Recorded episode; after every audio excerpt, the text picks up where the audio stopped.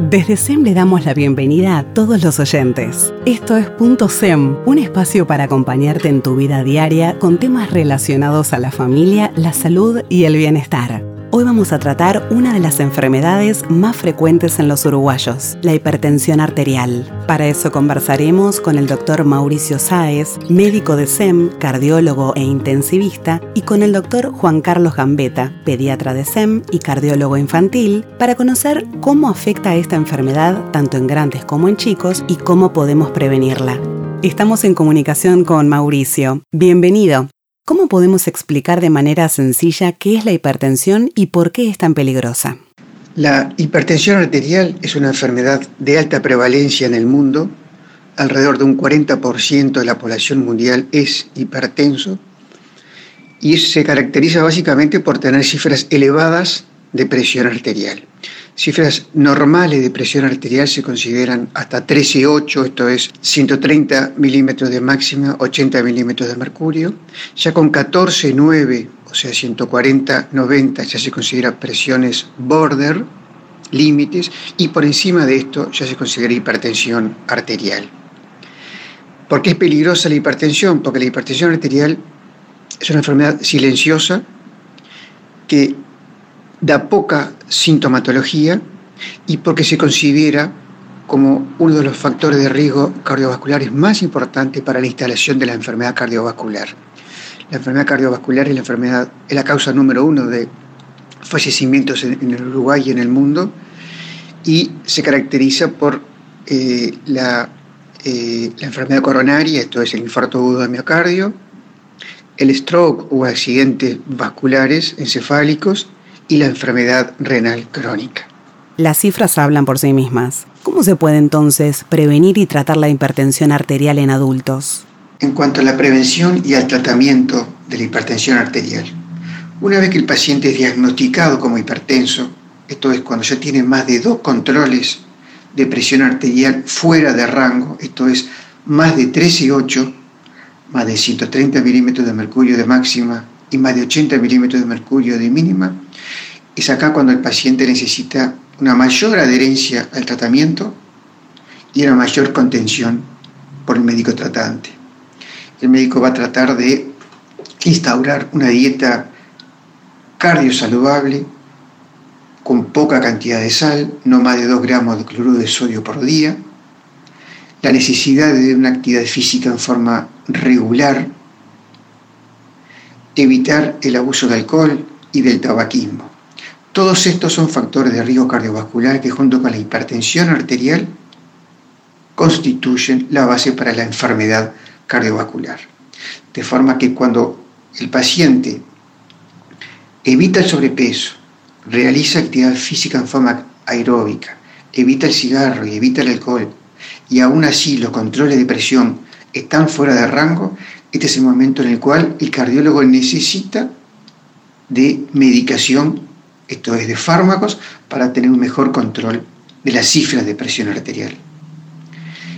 De una buena adherencia al tratamiento y de una buena contención y buen relacionamiento con el cardiólogo es que se va a poder controlar mejor la hipertensión arterial y evitar que este factor de riesgo tan importante en lo cardiovascular evite la enfermedad cardiovascular.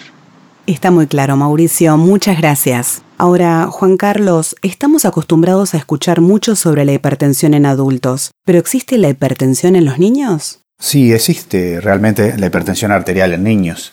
Eh, sabemos que es una enfermedad muy frecuente en adultos, casi el 30% de los adultos lo tienen, pero en niños se ha estimado que hay una prevalencia entre el, de un 5% aproximadamente, pero que esto aumenta en los adolescentes este, y sobre todo aumenta más en los adolescentes con sobrepeso o obesidad.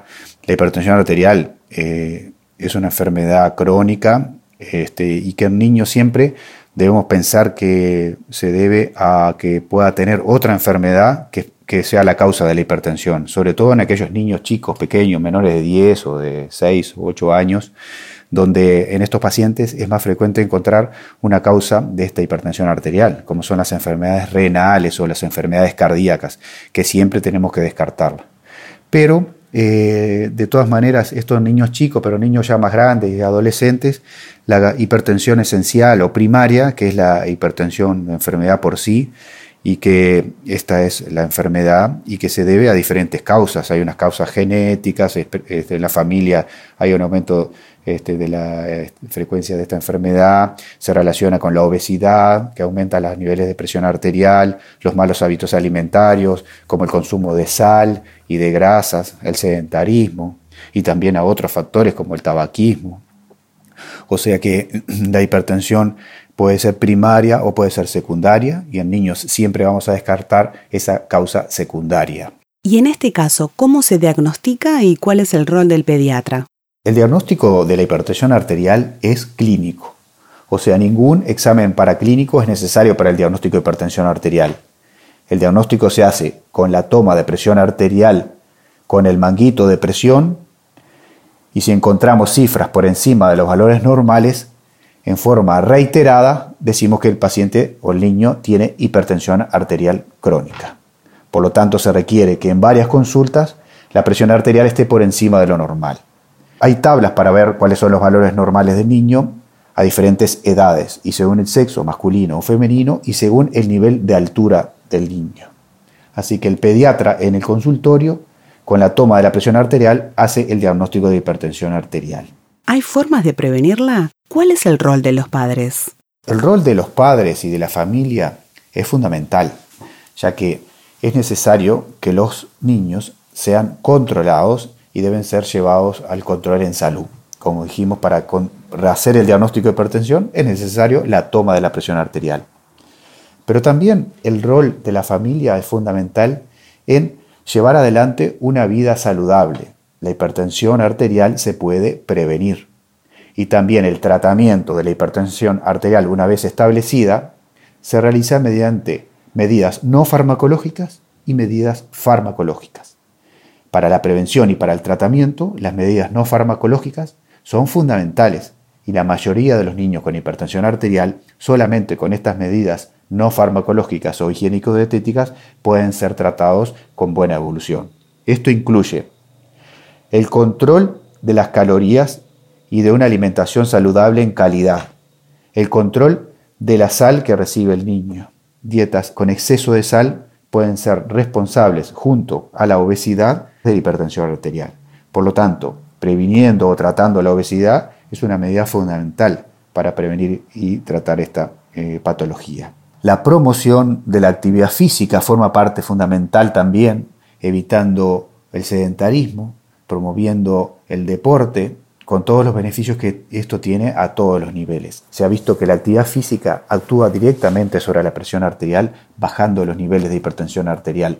Los niños con alimentación saludable, con eh, sal controlada y que realizan actividad física y que no tienen obesidad, que tienen un estado eutrófico eh, nutricional, habitualmente no tienen hipertensión arterial. Muchas gracias Juan Carlos. Está claro que todos tenemos un rol muy importante en la prevención de esta enfermedad. Y así nos despedimos. Nos reencontramos en el próximo episodio de Punto SEM. SEM, cuida lo que más querés.